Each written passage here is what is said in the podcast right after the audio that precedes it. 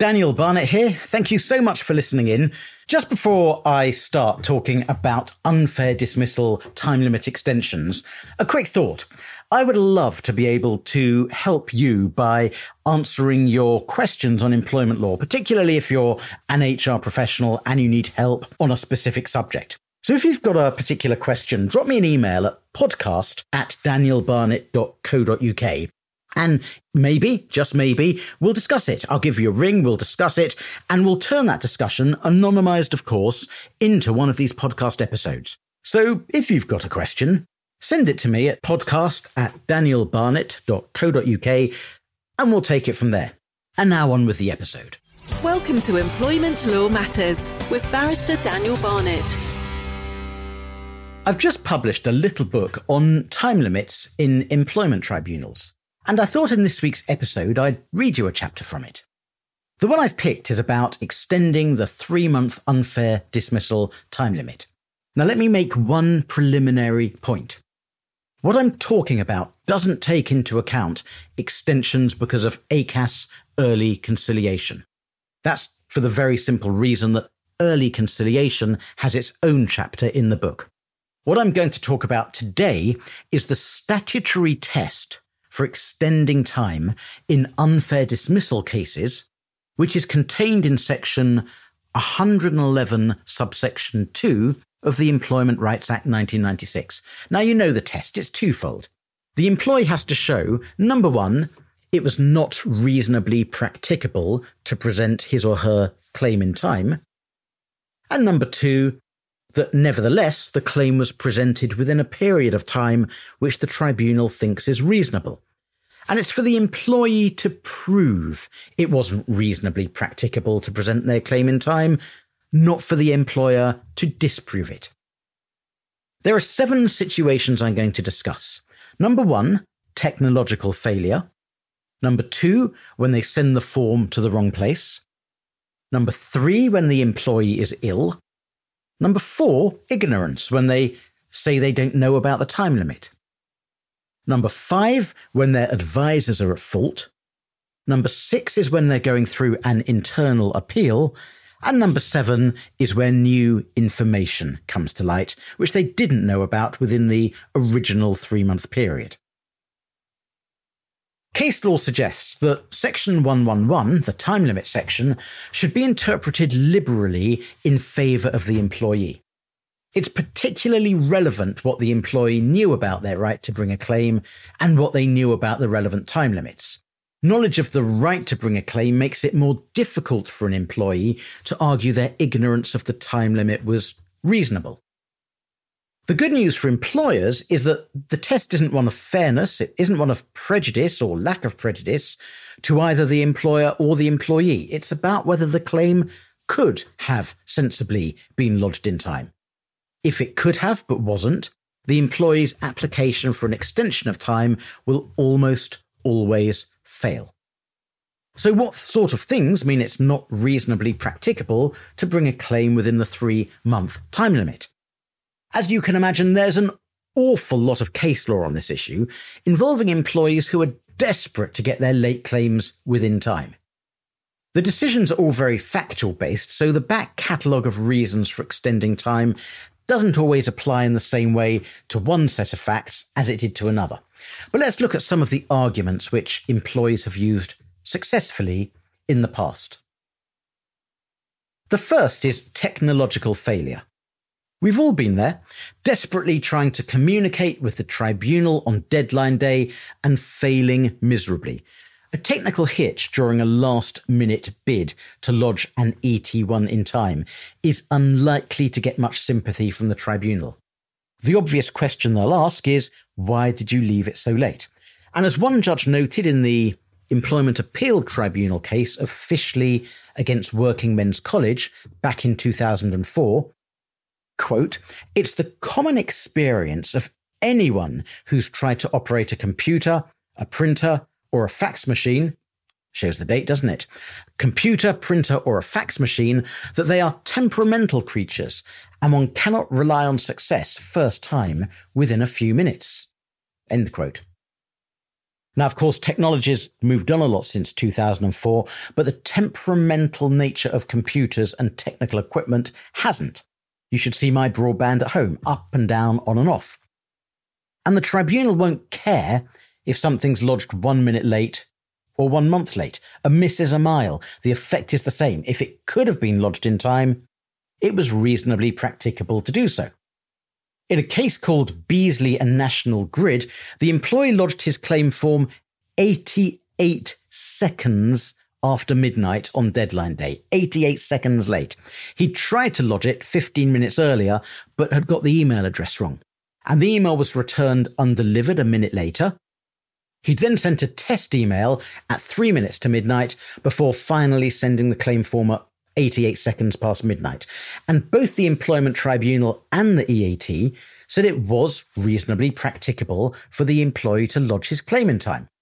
Same decision was reached by the Employment Appeal Tribunal in an even stranger case called Miller and Community Links Trust, where the claim was submitted online at one second to midnight, and it was received by the Employment Tribunal Service at eight seconds past midnight and the tribunal wouldn't extend time because it had been reasonably practicable to lodge the claim in time. So that's number one, technological failure. Number two is what happens when the employee sends the form to the wrong place. In a case called McFadden against PB Recovery, the claim form was submitted online, giving the employer's Bristol office address, but not the employee's place of work in Scotland. The claim was received by Bristol within the time limit, but was rejected. Bristol didn't have jurisdiction to hear the claim because the employee worked in Scotland, which is a separate tribunal system. The claim was submitted a few days late to the Glasgow Employment Tribunal, and the Employment Appeal Tribunal didn't agree, did not agree, that the claim was deemed received when it was lodged in Bristol. The EAT said in some cases, if there'd been a technical fault, an extension of time might be justified, but in this case, the employee had control over where the claim went. He just sent it to the wrong place. And that was a win for the employer. In another claim about online lodging called Solus and Matthews, the employee did an internet search for industrial tribunal after he was dismissed in 2009. Of course, tribunals had been renamed employment tribunals three years earlier. They were still called industrial tribunals in Northern Ireland, and he followed the internet link that popped up on a search and accidentally lodged his claim in Northern Ireland instead of England. The Northern Ireland Tribunal sat on the claim for two weeks, rejected it, and by that time Mr. Matthews was out of time to lodge a claim properly. The Employment Appeal Tribunal said the crucial question to ask was whether the mistake by Mr. Matthews was a reasonable one to have made, and the case was sent back to the Employment Tribunal to decide whether the mistake occurred because the employee didn't make the necessary reasonable inquiries. We don't know what the end result was, but my instinct is a tribunal would have said he didn't act reasonably by clicking on the wrong jurisdictions link and therefore couldn't have an extension of time. Let's move to scenario number three illness.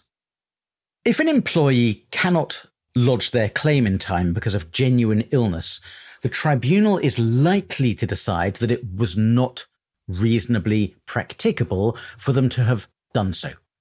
In a case called Schultz against Esso, the employee was dismissed due to absence related to depression. He spent the first six weeks of the limitation period trying to pursue an internal appeal. More about appeals in a moment. And in the last six weeks, he was too ill to instruct a solicitor. The Court of Appeal said it had not been reasonably practicable to present the claim within time, and therefore he could have an extension. Although the employee was well enough to present his claim in the first six weeks, he was trying to pursue an internal appeal which was designed to avoid litigation completely. So that was a win on that occasion for the employee.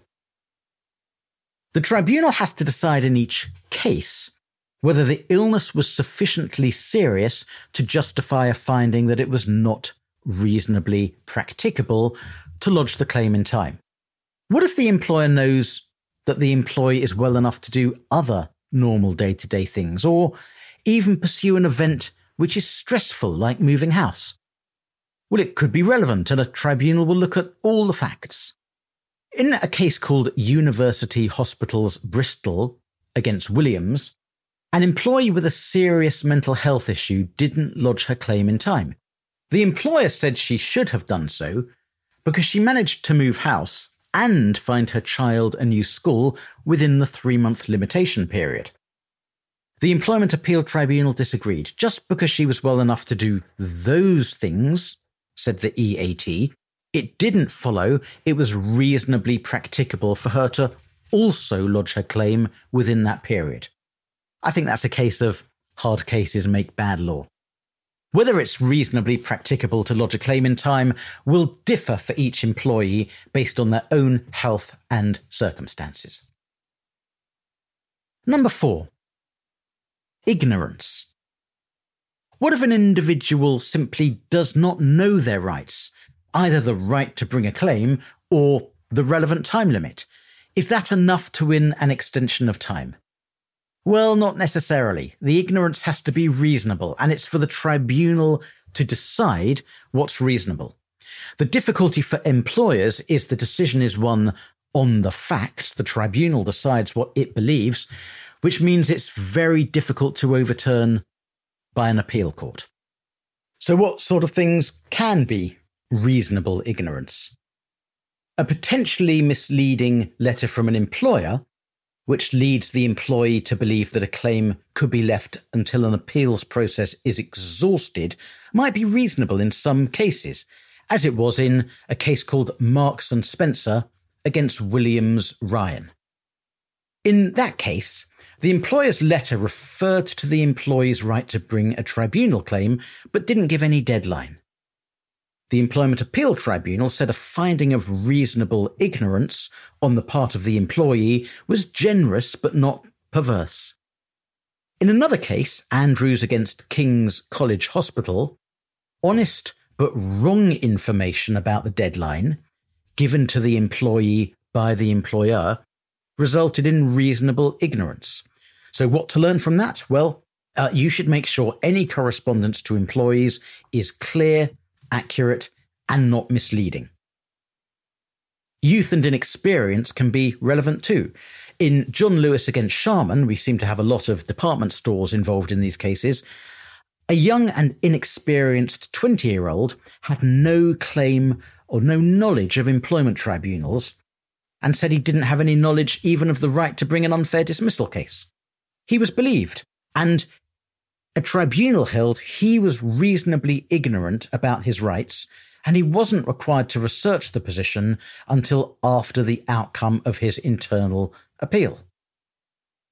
And what sort of things are not reasonable ignorance? Seemingly similar stuff, actually, which shows these cases really do depend on their individual facts and on the throw of the dice. In Porter against Bandridge, the employee was unaware of the right to bring a claim, but on the facts, it was found he should have known about it. The same happened in Reed against Frayne, where an employee lodged a claim late because he thought the deadline ran from the day after dismissal rather than the termination date. The Employment Appeal Tribunal said his ignorance was not reasonable. He'd not been misled, he'd failed to seek advice, and had just made wrong assumptions. So far, we've covered technological failure, sending the form to the wrong place, illness, and ignorance. Now let's have a look at situation number five, where the advisor is at fault. If an employee is represented by a skilled advisor, a solicitor, or an employment consultant, or a citizen's advice expert, the tribunal will usually say it was reasonably practicable to present the claim in time, even where bad advice has been given. In this situation, the employee has a negligence claim against the advisor. So if it's a skilled advisor who has failed to lodge the claim in time, the tribunal will want to know that the advisor has taken all reasonable steps to make sure it was lodged in time, An extension of time on this basis is rare because the standards of knowledge and skill expected are much higher than that of an ordinary employee. Number six, internal appeals. This is important. An employee will not be let off the time limit hook just because they are pursuing an internal appeal. Appeals do not stop the clock on limitation. Claims have to be submitted before appeals have concluded if the time limit is approaching. There is a crossover with ignorance, though. As I said just before, there may be cases where an employee's ignorance of the law during an appeals process results in an extension of time. Finally, new information. What if new information comes to light after the deadline, which suggests that the employee's claim is stronger than they originally thought? In theory, that can mean it wasn't reasonably practicable to present the claim in time. Let's take the situation where someone is made redundant and only discovers someone else has been employed to do their job after the deadline for lodging the claim has expired. A tribunal would probably find that it was not reasonably practicable to lodge in time. An employee needs to show that they were reasonable to be unaware of the situation for as long as they were, and they must also show the new information genuinely changed their view from believing they didn't have a claim to believing that they did. But let's assume that for one reason or another, for any of the seven reasons or something else entirely, a tribunal agrees that it wasn't reasonably practicable for the employee to bring the claim within three months. They've still got to bring the claim within a reasonable period of time after that discovery. Remember the second part of the two stage test. Let's look at that in more detail. What is a reasonable further period in which to lodge a claim? Here's a few cases that have looked at the issue. In James W. Cook against Tipper, employees were dismissed but told they would be re employed when work picked up, and as a result, they didn't submit claims. After the deadline for bringing claims, the employer closed down. Some employees lodged claims a few days after the employer closed down, others a month later. And on the facts, the tribunal said a period of two weeks, two weeks was reasonable, and it dismissed any claims lodged after that. In Locke against Hands Music Centre, a five month delay was found to be reasonable where the employee was undergoing cancer treatment, which had started immediately after his dismissal. Then two others that seem particularly generous and concerning for employers. In Remploy against Brain, an employee was found to have lodged her claim within a reasonable period when she waited a further three weeks after finding out about the time limit. Her claim was two and a half months late. She waited for the ET1 to arrive in the post. She hadn't known about online submission. She focused on the internal appeal and she spent five days preparing the form before lodging it. Nevertheless, it was reasonable to wait three weeks after finding out about the time limit, said the tribunal. In Norbert Dentressangle Logistics against Hutton, an employee was found to have submitted a claim within a reasonable period, even though he waited a further six weeks because he was unable to face completing the claim form. He didn't give any medical evidence, and the Employment Appeal Tribunal reluctantly refused to interfere because it said medical evidence was only desirable rather than essential. Unfortunately, the appeal courts can't interfere with decisions unless the tribunal has reached a perverse factual conclusion. So, you've just heard me read one of the chapters from my new book on employment tribunal time limits.